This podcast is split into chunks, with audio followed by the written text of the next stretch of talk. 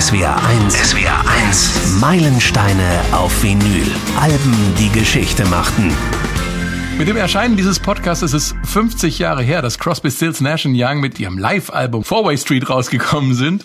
Dass es von der Band einen Live-Meilenstein geben musste, war bei der Qualität dieser Supergroup eigentlich nur eine Frage der Zeit. Spätestens seit ihrem viel umjubelten Gig beim Woodstock Festival im August 1969 war klar, diese Kerle muss man auch live gesehen bzw. gehört haben.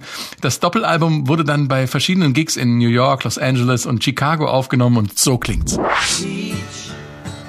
Your children well. Their father's health did slowly go by. Hello, cowgirl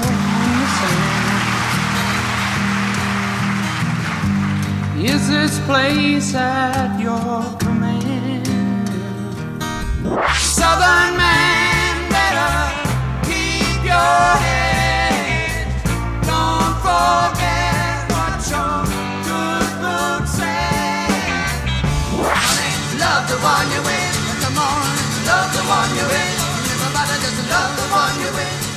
Teach your children, Cowgirl in the Sand, Southern Man and Love the One You're With. Wir sprechen über ein grandioses Album, einer der einflussreichsten Bands der Rockgeschichte, über politische Botschaften, den harmonischen Satzgesang und die sehr disharmonischen und berühmten persönlichen Fäden in dieser Supergroup.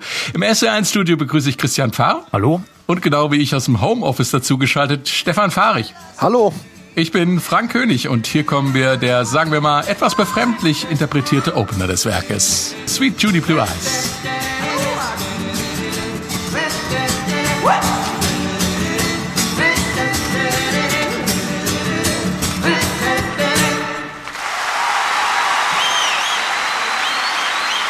Sweet Judy Blue Eyes im Studio-Original, der Opener des Crosby, Stills und Nash Debüts von 1969. Über sieben Minuten lang im Opener äh, und jetzt ein 33 Sekunden Fragment. Was haben sich denn die Herren dabei gedacht, Stefan? Das frage ich mich seit 50 Jahren, was die Herren sich dabei gedacht haben. weil, äh, ja, es ist nun mal so, weil äh, äh, Judy Blue Eyes ist einer meiner absoluten Favorites und die Jungs haben das Ding auch auf, permanent auf der ganzen Tour, war der Opener-Track. Und äh, dass sie es spielen können, haben sie auf Woodstock bewiesen, dass sie es spielen können, beweis, beweisen sie auch, es gibt noch ein weiteres Live-Album, da ist der Opener komplett drauf, der Song, 9 Minuten 32 und ich glaube, da ist auch dann die Krux, es war hinterher, ich glaube, Herr Nash hatte das Album editiert und dann ist ihm aufgefallen, es sind ja noch mehrere längere Titel auf, auf, der, äh, auf dem Doppelalbum drauf, dass noch weitere 9,32 vielleicht ein Ticken zu lang sind.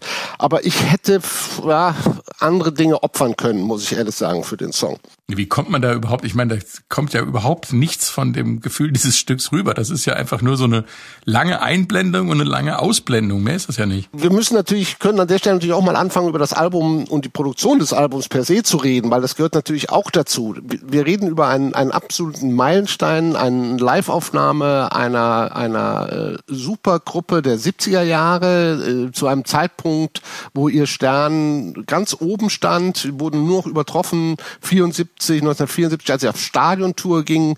Ähm, und das Album selber hat da so seine Tücken. Wir werden das sicherlich auch noch hören. Wir werden das hören im Satzgesang, wie er aufgenommen ist. Wir werden das hören, wie die Instrumente gestimmt sind. Und wir hören das am Anfang, wo relativ unmotiviert diese 33 Sekunden äh, landen. Also ich habe da bis heute keine Erklärung. Ich habe es auch nirgendwo gefunden, wie auf die Idee kam, nur 30 Sekunden des, der Nummer dort als, als Intro äh, auf die Platte zu pressen. Christian, Crosby, Stills, Nash, äh, dann noch Neil Young dazu. Das war 1970 das Erfolgsrezept für das legendäre Déjà-vu-Album. Das haben wir hier auch schon besprochen. Aber äh, diese Mischung war nicht nur harmonisch und kreativ, sondern sozusagen auf der dunklen Seite der Macht auch ziemlich explosiv. Heftige Auseinandersetzungen gehörten damals zum Tagesgeschäft. Äh, wie war die Situation rund um die Band, äh, auch rund um diese Live-Aufnahmen? So wie sie eigentlich immer war und wenn man es von heute aus sieht, immer noch ist. Die haben von Anfang an musikalisch harmoniert, aber menschlich hat's nicht funktioniert, ganz einfach. Es gab permanent Streitereien häufig ausgelöst durch Neil Young, der damals auch äh, Depressionen hatte und sich nicht wohlfühlte in seinem Leben. Stephen Stills, äh, auch ein sehr geradliniger Kopf, der, der immer mit demselbigen durch die Wand wollte. Und äh, Crosby und Young verstanden sich nicht und Nash hat sowieso mit jedem Streit gesucht obwohl es immer hieß, das ist noch der, der äh, Ausgleichende. Also es war eigentlich immer, es gab immer Ärger, möglicherweise ausgelöst. Man hatte jetzt super Gitarristen, Neil Young, Stephen Stills, die einfach äh, sich möglicherweise auch als Solisten in den Weg gerieten oder ins Gehege kamen. Und äh, deswegen, ähm, also die Situation, wie sie damals sich darstellte, ähm, es gab schon auch bei dieser, bei diesen Konzerten gab es in den Garderoben Streitigkeiten und dann gehen die Leute raus und versuchen äh, eine überzeugende Mannschaftsleistung abzuliefern, was ihnen auch gelungen ist. Mhm. Äh, so ein bisschen kommt diese, ähm, kommen diese Streitereien ansatzweise auch durch auf dem Album. Da gibt's nämlich ähm, eine Ansage zum Titel 49 Bye Byes, um, ähm, America's Children. Wir hören mal kurz rein. Right now, thank you. Right now I'd like to bring out a friend of mine. Who's been a friend of mine for probably longer than I've known anybody now that I kind of think of it. He's been a good friend over the years. We've had our ups and downs, but we're still playing together. Stephen Stills. Helfen wir mal weiter. Wer von den Knaben ist das da, der da äh, Steven Stills vorstellt? Neil Young. Das, äh, Neil, Neil, Young selber. Neil Young stellt Steven Stills vor, als ehemaliges Bandmitglied von Buffalo Springfield, wo sie ja beide zusammengespielt haben. Das ist, glaube ich, der Zusammenhang bei der ganzen Sache. Und er sagt, sie sind eigentlich immer noch Freunde, aber irgendwie ja. haben, haben, sie ihre Ups and Downs. Sie hatten so Downs. mein, gut, man darf auch nicht, über eine kleine Anekdote dieser Tour. Ich meine, Steven Stills wurde ja äh, während der Auftritte in Chicago von der Band gefeuert. Also als klar wurde, Bob Dylan sitzt im Publikum, baten die anderen ihn doch mal in Sachen Alkohol und Kokain ein bisschen zurückzufahren. Das tat er dann nicht und in der Tat wurde er von der Band dann gefeuert. Allerdings nur für einen Tag, weil sie die Tour dann wieder zu Ende gespielt haben. Also da ging es richtig zur Sache. Es gab auch Geschichten, dass die Band sich so verkrachte in der in der Umkleide, dass äh, Zugabeforderung kam, sie wollten nicht raus und hatte der Manager Geldscheine unter der Tür durchgesteckt, damit sie wieder auf die Bühne kommen. Und wenn man in einem Song von Frank Zappa, nämlich bei Do You Like My New Car, mich, äh, plötzlich Frank Zappa sogar in einem Song äh, die Zeile drin hat, äh, Crosby, Stills, Nash and Young fighting in the dressing room of the Fillmore East. Also wenn man sogar bei, von Frank Zappa Aha. erwähnt wird in einem Song, dann weiß man, wie die Situation war, weil das, es wusste jeder. Die, die Jungs waren einfach äh, Feuer und Wasser und da ging gar nichts. Komischerweise auf der Bühne haben sie sich immer wieder zusammengerissen. Ich meine, zum Schluss hast du äh, äh, hast du Herrn Nash und Herrn äh, Crosby, die sich gar nicht miteinander reden. Herr, äh, äh, ist ja schlussendlich David Crosby ist für Graham Nash ja eine Persona non grata geworden in den 2000ern. Das ist, äh, man, sie hatten Situationen, wo auch Graham Nash erzählt, wo David Crosby bei Sessions gespielt hat und er hatte seine, seine Haschpfeife auf den Verstärker gestellt und der vibrierte dann runter, fiel auf den Boden und dann hörte er auf, Musik zu machen, um sich äh, nach der Pfeife zu bücken, wo dann Graham Nash auch gesagt hat, da wusste ich, wo der Hase langläuft. Also ihn kümmert mehr sein Marihuana als die Band und die haben sich schon richtig gezofft. Aber es ist immer wieder interessant, dass äh, solche Bands, bei den Eagles war es ja ähnlich zum Beispiel, ähm, dann auf der Bühne trotzdem diese Magie hinzaubern können, diese auch diese Harmonie. Ähm, äh, Stefan und ich haben gestern ja schon mal kurz über das Album gesprochen und ähm, äh, dabei ging es auch um die Lagerfeuertauglichkeit der Songs von Crosby, Stills, Nash Young. Und Stefan hat so schön gesagt, Four-Way Street ist zumindest über weite Strecken das erste Unplugged-Album der Geschichte, auch wenn es diesen Begriff 1971 noch gar nicht gab. Der beste Beweis für diese These, der kommt jetzt. Graham Nash's Lagerfeuerklassiker Teach Your Children. Must have a code that you can live by and so become yourself because the past is just a goodbye. Teach your children well. Their father's health did slowly go by. Teacher Children, Graham Nashs Verarbeitung seiner Beziehung zum eigenen Vater, aber auch ein Song über neue Ideen in der Kindererziehung, Stefan. Das hat natürlich damals den Zeitgeist getroffen, ne? Absolut. Also es ist ein sehr antiautoritärer Song. Er geht aber auch um Versöhnung zwischen Kindern und Eltern. Sein Vater war ja im Zweiten Weltkrieg. Er ist früh gestorben mit 46. Graham Nash hatte immer auch, auch Angst, äh, äh, genauso früh sterben zu müssen. Er hat, sein Vater hat wohl auch ein Trauma aus dem Zweiten Weltkrieg. Ähm, mit sich rumgeschleppt, deshalb auch äh, diese Textzeile äh, Father's Hell will slowly go by. Also es geht um dieses diese Generationskonflikt. Gibt den Kindern was mit auf den Weg. Sie brauchen auf der Straße etwas, ein Kodex, mit dem äh, sie zurechtkommen. Auf der anderen Seite aber auch das Umgedrehte. Ja, teach your parents. Also versöhnt euch, ähm, findet zu euch selbst und ähm, lernt was voneinander. Also das ist so der Inhalt äh, und überwindet vor allen Dingen die ähm, bösen Geister der Vergangenheit. Das ist, glaube ich, die Kernaussage dieses Songs. Und Graham Nash hat ja ähm, später in einer äh, Galerie in San Francisco ein, ein Bild entdeckt, ähm, das nannte sich Kind mit Spielzeughandgranate im Central Park. Also das Bild zeigt einen, einen Jungen im Central Park mit Shorts, schwarze Shorts, ein, ein helles Hemd, Schnürschuhe, äh, seine, seine linke Hand verkrampft nach unten, das, der Träger seiner, seiner Shorts hängt so über die Schulter drüber. Er ist ein total manischer Ausdruck und in der rechten Hand hält er in der Tat eine Plastikhandgranate. Und ähm, das in Kombination mit einem Porträt ähm, des äh, Waffenmagnaten ähm, Alfred Krupp, der ja äh, Waffen geliefert hat für den Zweiten Weltkrieg, hat ihn dann nochmal bestätigt, äh, wie wichtig dieses Lied ist, den Kindern was Positives mitzugeben. Er hat dann allerdings, das muss man sagen, später, als er 1999 beide Bilder, die er auch gekauft hat, hat er das eine Bild dann äh, in einer Galerie äh, verkauft, nämlich das mit dem Jungen. Und äh, da klopfte wohl ein, eine Person bei der ähm, äh, Vernissage ihm von hinten auf die Schultern und fragte ihn, erkennst du mich wieder? Worauf er sagte, ich habe zwar ein gutes ähm, Menschengedächtnis und äh, Gesichter, aber dich kenne ich gar nicht. Und er sagte, doch, du kennst mich. Ich bin der Junge auf dem Bild und äh, was, was ihn sehr, schock, sehr schockiert hatte. Und äh, er wollte dann natürlich die Geschichte erfahren. Und die Geschichte war, dass der Junge von seiner Mutter jeden Tag in den Central Park mitgenommen wurde mit Spielzeugsoldaten, die er zu einer Schlacht aufgebaut hatte.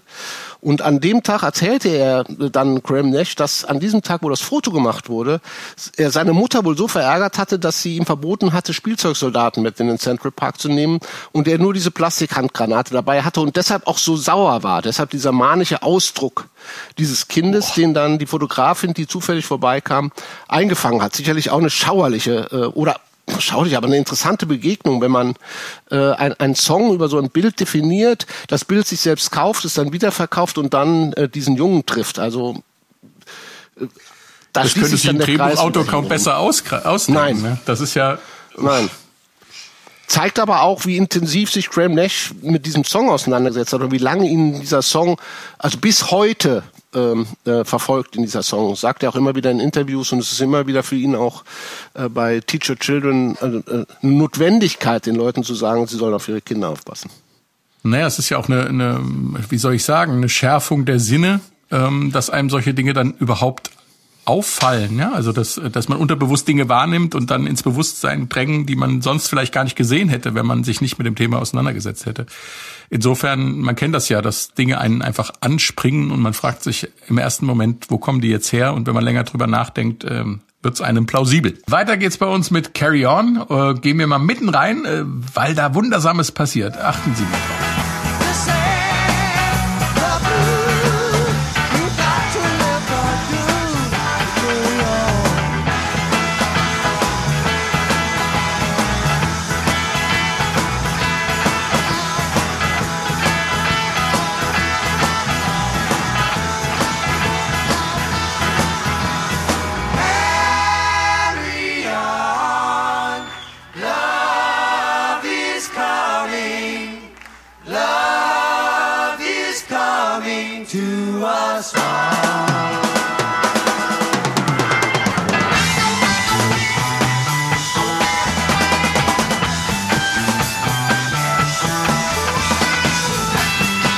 Carry On von Crosby, Stills, Nash Young. Nach gut zwei Minuten passiert das Besondere. Da verändert sich das Stück plötzlich in eine ganz andere Richtung. Was ist da passiert, Christian?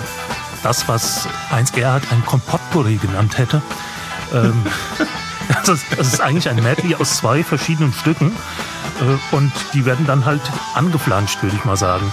Und äh, dahinter steckte wohl, dass, also die sind beide von Steven Stills, um das auch noch zu sagen, mhm. ähm, dass Nash gesagt hat, äh, das Album hat noch keinen richtigen Opener, also bei, dem, bei der Originalversion äh, auf Déjà-vu. Und ähm, Stills dann gesagt hat, okay, ich versuche mal was und hat dann ein Stück Carry On, was er angefangen hat, aber noch nicht zu Ende geschrieben hat, mit einem Stück kombiniert, was er von Buffalo Springfield mitgebracht hat, nämlich Questions. Hat es ein bisschen verändert.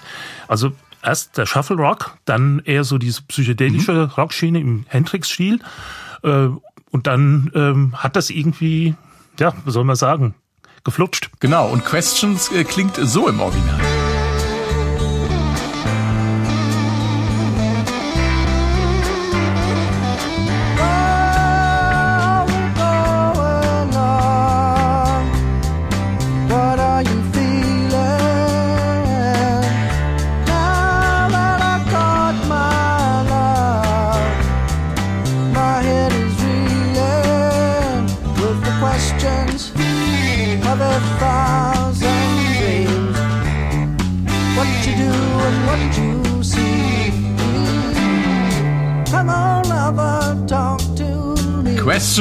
Von Buffalo Springfield von Stephen Stills 1968 geschrieben und bei Carry On von Crosby, Stills, Nash Young zweitverwertet. Das nenne ich musikalische Nachhaltigkeit.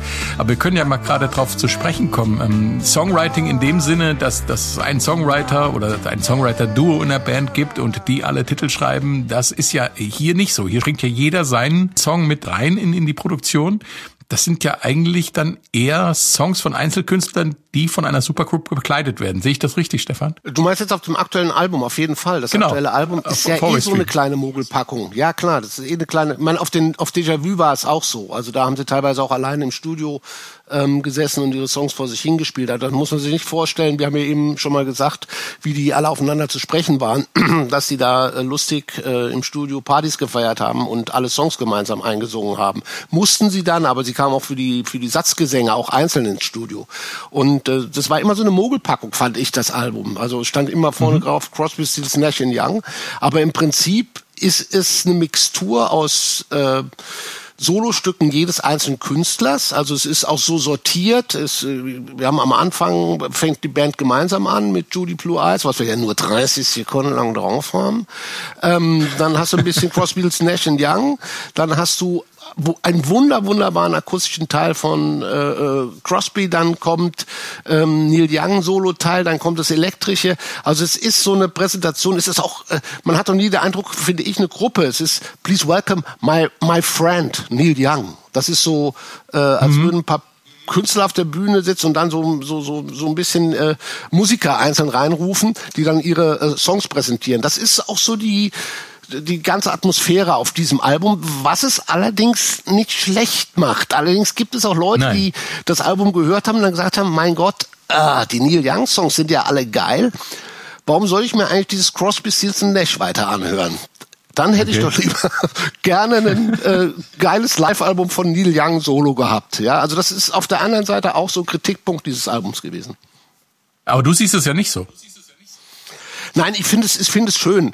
Ich meine, ich hatte vorhin schon mal angedeutet, wir müssen natürlich ein bisschen, äh, das, das, äh, naja, es tut mir richtig leid, aber das Album ein bisschen vom Podest runterheben, weil ich finde es relativ äh, äh, bescheiden produziert. Also mhm. die, die, das Publikum, Abmischung, teilweise sind die Gitarren nicht gestimmt. Ich glaube auch, dass ähm, die Jungs ziemlich breit waren. Also wir haben schon mal über die Kokain- und Alkoholabhängigkeit von Steven Seals gesprochen. Ähm, ähm, Graham Nash weiß ich nicht, aber ähm, äh, David Crosby war äh, permanent auf Marihuana. Also der hatte, glaube ich, man sprach einen geheimnisvollen Marihuana-Säckchen immer an seinem Gürtel, mit dem er alle teilt. Also die waren noch relativ breit und insofern ist es auch eine relativ eine Hippie-Platte, muss man sagen. Und aber sie, aber sie trifft den Zeitgeist. So genau, ja, den Zeitgeist trifft absolut. Christian gerne. Ich wollte nicht ins Wort fallen. Du wolltest mich was fragen? Ja, ich wollte einfach deine Meinung dazu hören, was diese, was diese etwas rauere äh, Produktionsweise, sagen wir es mal vorsichtig, äh, angeht. Und trotzdem ist es ja ein Meilenstein geworden. Es war ist ein unglaublich erfolgreiches Album ähm, gewesen damals. Ähm, vielleicht macht ja diese diese raue Art dieser Lagerfeuerromantik auch ein bisschen den, die ganze Stimmung dieses Albums aus. Ich meine, wir haben es ja eben gehört bei Carry On. Ähm, die Satzgesänge, die sind ziemlich schlampig. Aber sie fügen sich dann doch irgendwie. Das, der eine singt mal, dann hört er wieder auf, dann singt er wieder ein bisschen mit. Es ist also nicht so exakt gesetzt, dass man äh, das Gefühl hat, das ist dirigiert. Es hat tatsächlich das Gefühl, es ist auch improvisiert. Und äh, mhm. dafür ist es dann aber es packend, weil es einfach Ausstrahlung hat.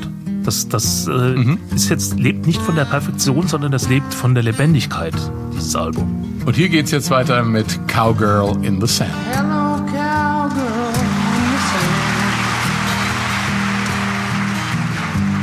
Is this place at your command?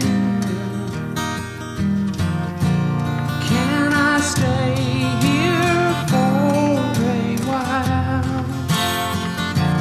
Can I see your sweet, sweet smile?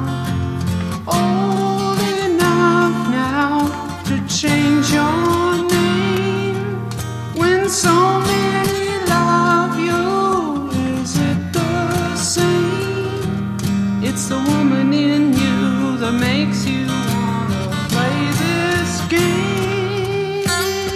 Cowgirl in the Sand, wunderbare Unplugged Lagerfeuer-Version auf Four-Way Street.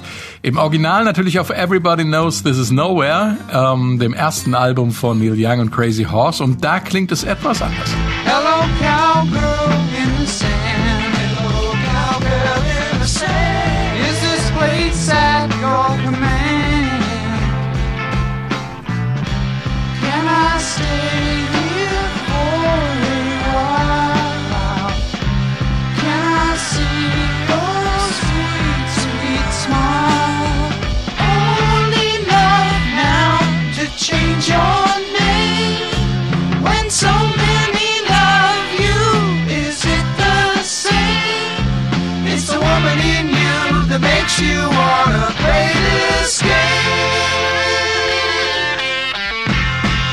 Neil Young, The Godfather of Crunch mit Crazy Horse, Cowgirl in the Sand im Original. Wir bevorzugen heute die Akustikversion von Crosby, Stills, Nash Young. Äh, damit konnte man auch am Lagerfeuer besser glänzen, Stefan, gell? Absolut, das war auch der Vorteil dieses ganzen Albums. Also ähm, es war so ein Album da, äh, das mich, das mich persönlich äh, beim Gitarrenspielen sehr inspiriert hat. Also ich habe viele Songs gespielt. Cowboy in the Sand, weiß ich noch, war einer der ersten Songs. Ja, ich habe auch Straßenmusik gemacht, äh, den ich damals gespielt habe, weil weil äh, eine sehr hohe Intensität hat. Aber nochmal zurückzukommen, ganz kurz auf die Originalaufnahme, weil wir vorhin von Unplugged sprachen. Ich meine, das ist ja genau das Prinzip, was Unplugged Sessions hatten. Also dieses Transformation des Elektrischen ins Akustische. Mhm. Also klarer als bei dem Song geht es ja nicht. Ne? Und äh, Ja. das Original hast du ja den, den Cruncher persönlich. Da war nach jeder Strophe, glaube ich, ein Gitarrensolo im Original. Und auch 13 Ja. Minuten, weiß sehen, wie lange das gedauert hat. Aber das war damals eine schöne Sache. Und es war auch ziemlich einfach zu spielen, die Nummer. Ne?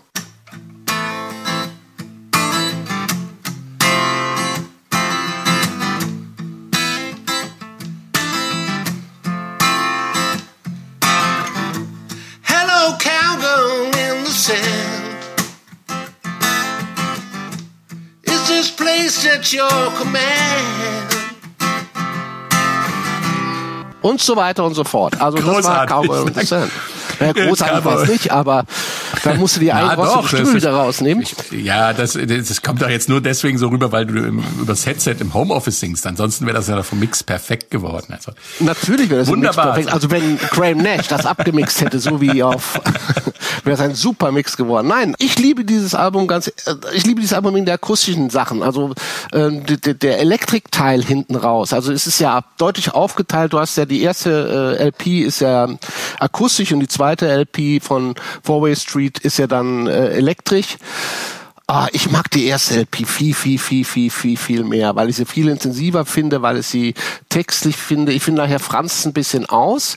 Ähm, was, was Christian richtig gesagt hat, ist, äh, das Ding lebt von der Lebendigkeit und äh, ja, man muss einfach nur sagen, es war super erfolgreich. Ich glaube, 42 Wochen lang Nummer eins. Wahnsinn. wer ist denn nun dieses Cowgirl in the Sand, das Cowgirl im Sand, Christian? Ich glaube, das weiß nicht mal Neil Young selber eindeutig zu beantworten. äh, hängt vielleicht auch damit zusammen, dass er diesen Song geschrieben hat, als er mit 40 Fieber äh, mit einem grippalen Infekt im Bett lag, wie er selber gesagt hat.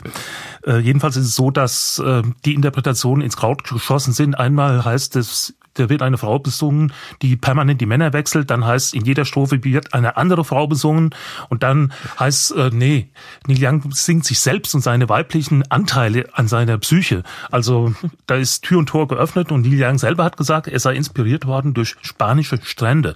Zum Zeitpunkt, als er diesen Song geschrieben hat, ist er aber noch nie in Spanien gewesen. Vielleicht meint er damit mit Spanisch, Lateinamerikanisch, das könnte sein, dass es vielleicht irgendwie in Mexiko spielt oder sonst wie. Also man kann äh, die Exegese ins Unendliche fortführen. Aber mir gefällt die weibliche Seite besonders gut. Ja, also die Interpretation, dass es Neil Youngs weibliche Seite wäre. Gut, man hat ja auch gesagt, es wäre ein Lied über seine eigene Band, weil Hello Ruby in the Dust ähm, Has Your Band Begun to Rust? Aber ich gebe Christian recht, ich glaube, Interpretation. Ich glaube, es war auch so gewollt, dass er so einen offenen Song schreibt, wo jeder sich bei denken kann, was er möchte. Und das ist ja letzten Endes auch ein Zeichen von Kunst, dass sich jeder denken kann, was er will. Hauptsache, es geht einem unter die Haut. 50 Jahre ist Fourway Street jetzt alt. 50 Jahre, in denen sich viel verändert hat, möchte man meinen. Es gibt aber auch Dinge, die sich auf erschreckende Weise ähneln, womit wir beim politischen Teil des Albums wären. Die USA, ein gespaltenes Land, führten Krieg in Vietnam. In den Staaten selbst gab es Rassismus auf der einen, die schwarze Bürgerrechts- und Studentenbewegung auf der anderen Seite, Polizeigewalt, die alten Trennlinien zwischen Nord und Süd und mit all diesen Problemen verbunden die Frage, was genau ist eigentlich der American Way of Life? Ein Thema, das auch Crosby, Stills, Nash Young auf Four-Way Street behandeln, zum Beispiel in Neil Youngs Southern Man. Southern man amar.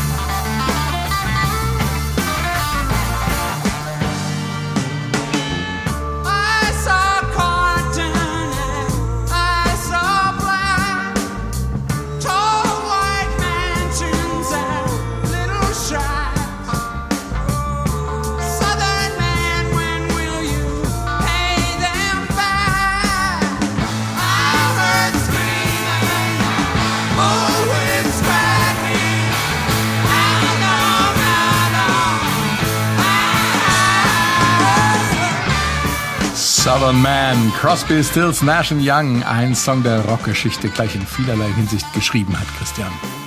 Ja, es ist ein Song, der mal ganz klare politische Stellungnahmen vornimmt. Ich meine, der Southern Man, also der Südstaatenmensch, der Südstaatenmann wird hier angeklagt, dass er seine, seinen Wohlstand und äh, überhaupt seine Existenz auf Kosten der schwarzen, früher versklavten Bevölkerung aufgebaut hat. Das heißt dann auch im Text hier, der äh, im, im Herrenhaus und nebendran äh, der Schuppen, in dem der Schwarze lebt. Und äh, dieser Rassismus, der war natürlich äh, in Zeiten von der Bürgerrechtsbewegung, die ja noch akut war, ähm, durchaus ein sozialkritisches Thema, das sich lohnte anzufassen.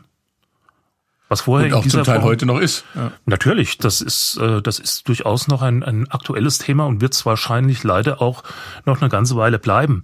Und ähm, andererseits äh, ist es natürlich so, dass der Südstaatler selber sich nicht ganz so angesprochen fühlt, äh, nur weil er zufällig weiß ist. Und äh, es ist auch so, dass Neil Young hat, von dem ist er ja, hat ja noch einen Song nachgeschoben, Alabama 1972, der ähnlich äh, draufhaut, sagen wir mal. Und dann wurde zurückgeschlagen musikalisch, nämlich von Leonard Skinner mit Sweet Home Alabama, wo dann Neil Young ähm, persönlich angesprochen wird, dass der Southern Man äh, braucht ihn nicht. Und äh, jetzt könnte man meinen, dass das ähm, irgendwie eine, eine, ein echter Streit war, war es aber nicht. Es ist sogar so, dass äh, Neil Young gelegentlich dann auch Sweet Home Alabama selber live gespielt hat und sich dann sozusagen selbst angesprochen hat. Hören wir doch mal die betreffende Zeile aus Sweet Home Alabama.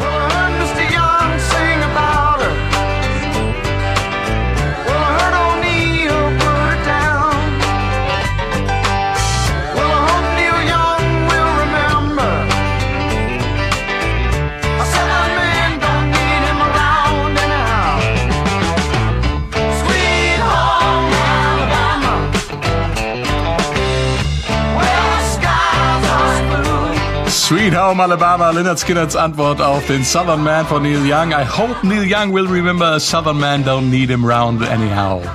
Ich hoffe, dass Neil Young sich daran erinnert, dass ihn ein Mann aus dem Süden hier nicht gebrauchen kann. Klingt böse, aber war gar nicht so böse gemeint. Christian hat es eben schon erwähnt. Ähm, Neil Young hat dann sogar Songs für Leonard Skinner geschrieben und ich glaube, Stefan, da ist es aber nie dazu gekommen, dass Leonard Skinner diese Songs auch gespielt haben, ne?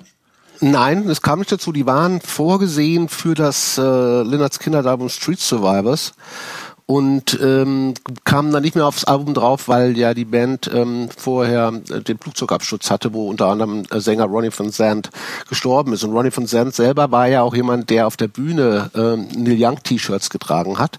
Und umgekehrt hat Neil Young ja auch gern ab und zu mal ein Leonard Skinner T-Shirt. Das waren die mit dem Schriftzug einer bekannten Whisky-Marke äh, getragen. Und in der Tat, er hat diese Songs geschrieben. Ähm, ja, es wurde von den Medien wohl relativ hoch gehypt, diese Konkurrenz. Und ja, Lynyrd Skynyrd war bestimmt äh, hat sich geärgert, dass, dass er die Songs geschrieben hat. Allerdings nicht in dem Maße, wie es dargestellt wurde, weil sie ihm natürlich gesagt haben, Junge, du kennst dich hier gar nicht aus. Außerdem sind wir eine neue Generation und du kannst uns nicht immer an den Taten unserer, an unserer Großväter ähm, messen, mhm. was da passiert ist. Ähm, Stichwort äh, Sklavenhaltung und so weiter und so fort. Aber Neil fand den Song selber super, hat, wie Christians gesagt hat, ihn auch öfters gespielt. Und bei dem ähm, Album Street Survivors gibt es ja das Cover, wo die Band Lynyrd Kinder in Flammen steht, was dann geändert wurde wegen des Flug Flugzeugabsturz und auch schon da trägt ähm, Ronnie Vincent tatsächlich ein ähm, Neil Young T-Shirt, in dem er, und das habe ich erst neuerdings mal gelesen, auch beerdigt worden sein soll. Also äh, Ronnie Vincent von Leonard Skinner soll in beerdigt worden seinem Neil Young T-Shirt.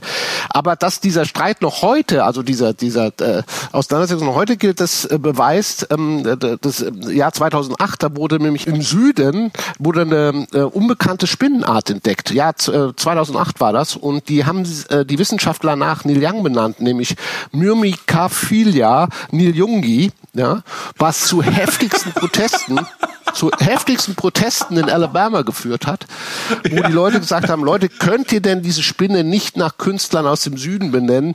Äh, Vorschlag war Nat King Cole in dem Fall. Aber man sieht, es ist so eine Kappelei, äh, die am Anfang sicherlich einen ernsten Hintergrund hatte, nicht so hoch äh, schäumte im Prinzip, wie es wie es dargestellt wurde, aber doch äh, zwischen diesen beiden Bands auch dafür gesorgt hat, dass sie sich natürlich promotionmäßig auch gut gefeatured haben. Das muss man auch mal sagen. Aber Neil Young hat auch gesagt, hinterher, ich war damals bei meinen Texten zu anklägerisch gegenüber dem Süden. Hat gesagt, also die Gegenreaktion kann er durchaus verstehen. Absolut, mhm. ich kann es auch bei, bei Southern Man, höre es auch raus. Ich meine, da geht's um Kuckucks Klan, da geht's um alle ähm, rassistischen Klischees des Südens, die, die wir kennen. Bei Alabama selbst, den Song finde ich persönlich jetzt nicht so schlimm. Und obwohl Neil Lang ja sagt, dass Leonard Skinner auf diesen Song besonders reagiert hätten, man weiß es nicht. Wie auch immer, mir fällt gerade auf, wir kommen ja gleich noch zu einem Ereignis, das äh, geschichtlich-historischen Ereignis, das die ähm, Rockmusik beeinflusst hat, dass dieser Flugzeugabsturz ähm, von Leonard Skinner auch äh, immer wieder hier in den Meilensteinen Thema ist. Also ich weiß, Anfang letzten Jahres haben wir über das Lake-Album gesprochen und dass, dass die Band Lake aus Deutschland das, ihren Durchbruch in den USA nicht geschafft haben, weil Leonard Skinner äh, mit dem Flugzeug abgestürzt sind und dass sie nur durch Zufall nicht mit da drin saßen. Ähm, komisch. Es gibt so Ereignisse, da kulminieren sich sämtliche Geschichten der Rock- und Popmusik. Weiter geht's mit politischen Songs auf Four Way Street. Hochpolitisch sind auch die Songs Chicago und Ohio. Wir hören gleich Ohio. Aber erstmal zum Thema des Songs. Auch so ein Ereignis, ähm, bei dem sich alle möglichen äh, Linien treffen. Es ist der 4. Mai 1970 bei einer Antikriegsdemo gegen Nixons Vietnampolitik auf dem Campus der Kent State University erschießt die Nationalgarde vier unbewaffnete Studenten. Das Kent State Massacre. Ich habe einen historischen amerikanischen Nachrichten-O-Ton von damals, in dem der Vater einer erschossenen Studentin sehr eindrucksvoll seine Gefühle schildert. In the violence that day, four Kent State students were killed. Two were girls. The father of 19-year-old Allison Krauss of Pittsburgh reacted emotionally to the news of his daughter's death. She resented being called a bum because she disagreed with someone else's opinion. She felt that war in Cambodia was wrong. Is this dissent a crime? Is this a reason for killing her? have we come to such a state in this country that a young girl has to be shot because she disagrees deeply with the actions of her government? I want something to be done. Sie wurde erschossen, weil sie eine andere Meinung vertrat als jemand anders. Sie war der Meinung, dass der Krieg in Kambodscha falsch ist. Ist das eine Straftat? Ist das ein Grund, sie zu töten? Wir sind an einem Punkt angekommen in diesem Land, dass eine junge Frau erschossen werden muss, nur weil sie der Meinung der Regierung widerspricht. Ich möchte, dass sich etwas ändert, sagt der Vater, und viele später weltbekannte Musikerinnen und Musiker sind Augenzeugen dieser Tat. Die damals erst 18-jährige Chrissy Hind, die mit ihren Pretenders weltberühmt werden sollte, steht quasi genau neben Alison Krauss, als die erschossen wird. Joe Walsh, der zu den Eagles stoßen wird, ist ganz in der Nähe und die Band Devo wird praktisch als Verarbeitung der schrecklichen Ereignisse gegründet. Neil Young liest in der Zeitung von der Tat und schreibt sofort Ohio, einen der wichtigsten Protestsongs der Rockgeschichte.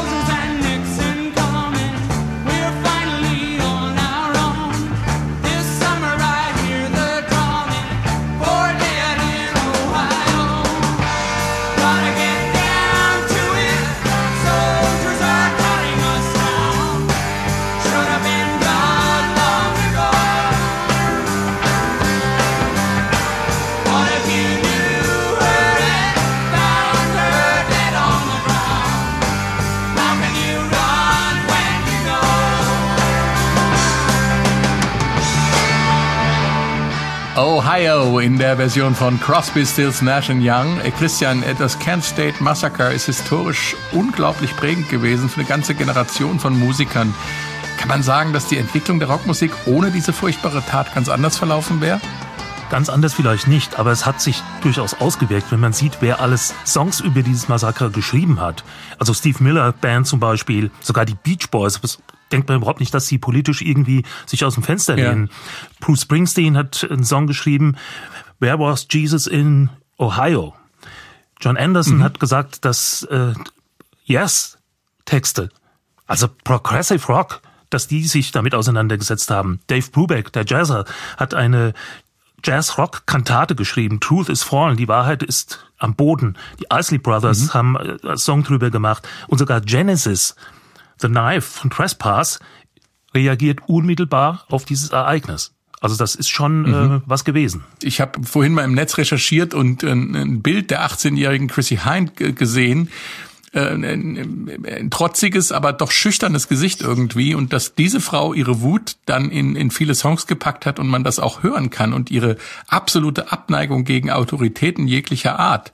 Ähm, das kann man sich ja auch schon fast damit erklären. Insofern hat das auch direkten Einfluss auf die Art, wie Musik gemacht wurde, gehabt. Ja, ich meine, auch Divo, die waren ja so eine Art Post-Punk-Band, würde ich mal sagen. Ne? Äh, mhm. Und man muss auch hier sehen, wenn man sich das vorstellt, dieses Massaker, das waren ja, glaube ich, 20 Nationalgardisten, die da draufgehalten haben auf unbewaffnete Leute und haben sich dann auf Notwehr rausgeredet und sind freigesprochen ja. worden. Das muss man sich alles mal vorstellen. Und da kommen einem natürlich Bilder, äh, die nicht so alt sind in den Kopf und in den Sinn. Ja. Also die Gesellschaft äh, ist in den USA immer noch äh, auf der einen Seite gespalten und auf der anderen Seite mit einer gewissen Gewaltbereitheit besetzt. Ja. Insofern ist das Meine äh, immer noch aktuell, ein Song wie der. Mhm. Äh, Stefan, wie hat jetzt Neil Young die Tat in dem Song verarbeitet? Ja, wütend. Er war natürlich wütend, weil, wie Christian das richtig beschrieben hat, das Ganze war ja unbegreiflich. Es, es war ja wohl so eine Gruppe von Nationalgardisten, die sich da abgewendet haben und 13 Sekunden lang einfach in die Menge gefeuert haben. Also insgesamt sollen wohl äh, 67 oder 70 Schuss abgegeben worden sein. Un, unvorstellbar, das, da, da gebe ich Christian vollkommen, vollkommen recht. Die Young saß zu Hause in, in dem gemeinsamen Bandhaus und David Crosby sagte es ihm, er hat es auch gelesen und hat dann sofort beschlossen, einen Song drüber zu schreiben, ähm, in dem er im Prinzip erstmal so ein bisschen die Lage schildert, die Schuldigen gleich benennt. Nixon benennt er als Schuldigen. Er benennt natürlich die Nationalgardisten, die er in dem Song jetzt nicht als Nationalgardisten, sondern als Zinnsoldaten bezeichnet, sprich als, mhm. als Spielzeug des Präsidenten ja quasi. Ähm, er, er äh, definiert die, die Wut durch die Textzeile Four Dead in Ohio, also vier Tote in Ohio. Eine äh, Sache, die hinten zum Song ja permanent wiederholt wird. Das ist ja schon so ein, so ein äh, Protestgebet äh, ähm, hinten raus. Und er, er fordert auch zum Protest auf. Also ähm, er sagt ja, klar, es ist Zeit, die Sache mal anzugehen. Und ähm, was wäre denn, wenn du sie gekannt hättest? Er bezieht sich auf eine der toten Studentinnen und hättest sie gefunden, dass sie, mhm. wie sie auf toten, tot blutend auf dem Boden liegt. Ähm, also wie könntest du da jetzt weglaufen? Also er fordert auch zum Protest weiter auf.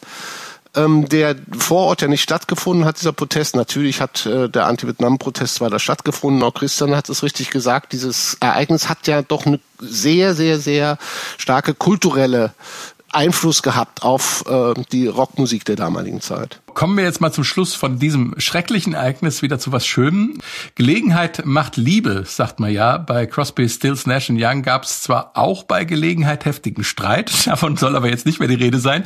Love the one you're with, liebe die beziehungsweise denjenigen, mit dem du gerade zusammen bist oder etwas unromantischer, die oder den du gerade haben kannst.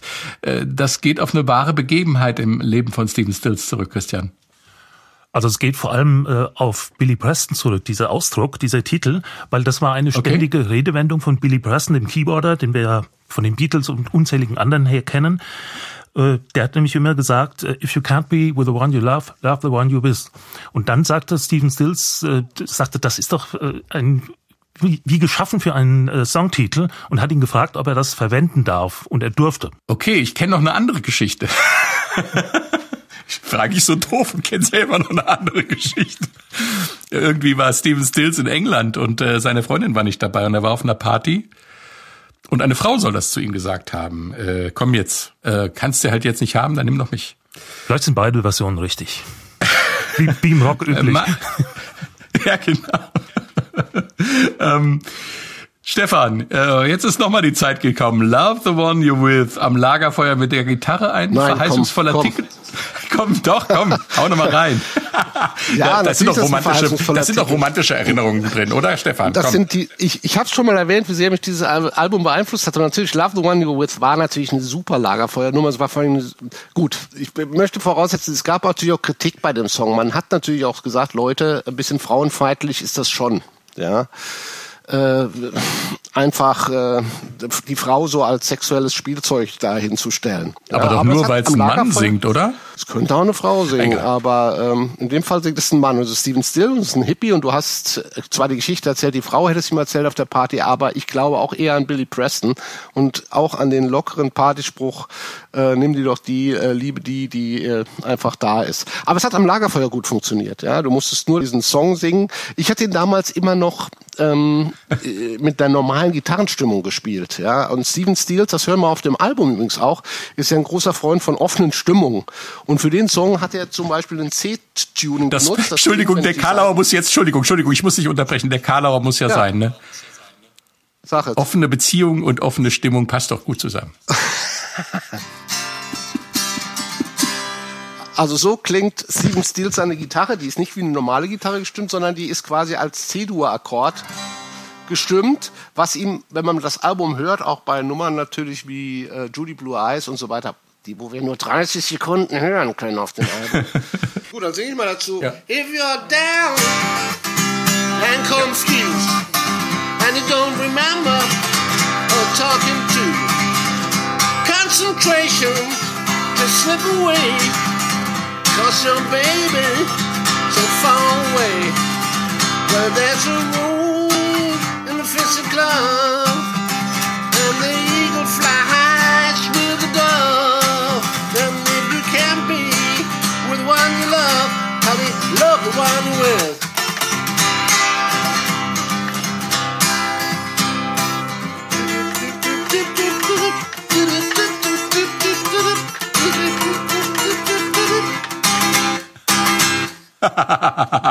Großartig. Äh, danke, Stefan. Ja, und das am Lagerfeuer hat gezogen. Aber wie gesagt, damals habe ich nicht die komplizierte Version spielen müssen, sondern einfach ein paar andere Akkorde. Dann war es ein bisschen romantischer. vielen Dank fürs Mitmachen, Stefan. Ja, gerne. Gerne, gerne, gerne. Auch dir vielen Dank, Christian. Auch gerne. Ich bin Frank König. Vielen Dank fürs Zuhören. Ich glaube, äh, ich gehe jetzt ein bisschen Gitarre üben. Hier kommt äh, Love the One You're With und äh, Tschüss. You're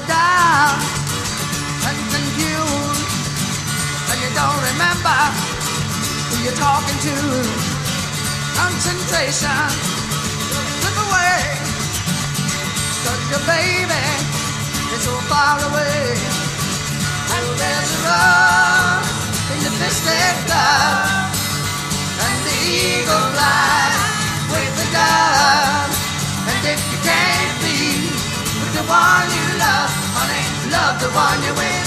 Come on, love the one you're with. Everybody just love the one you're with. And you got to love the one you're with. Woche, ein Album, ein Stück Geschichte. Die S41 Meilensteine.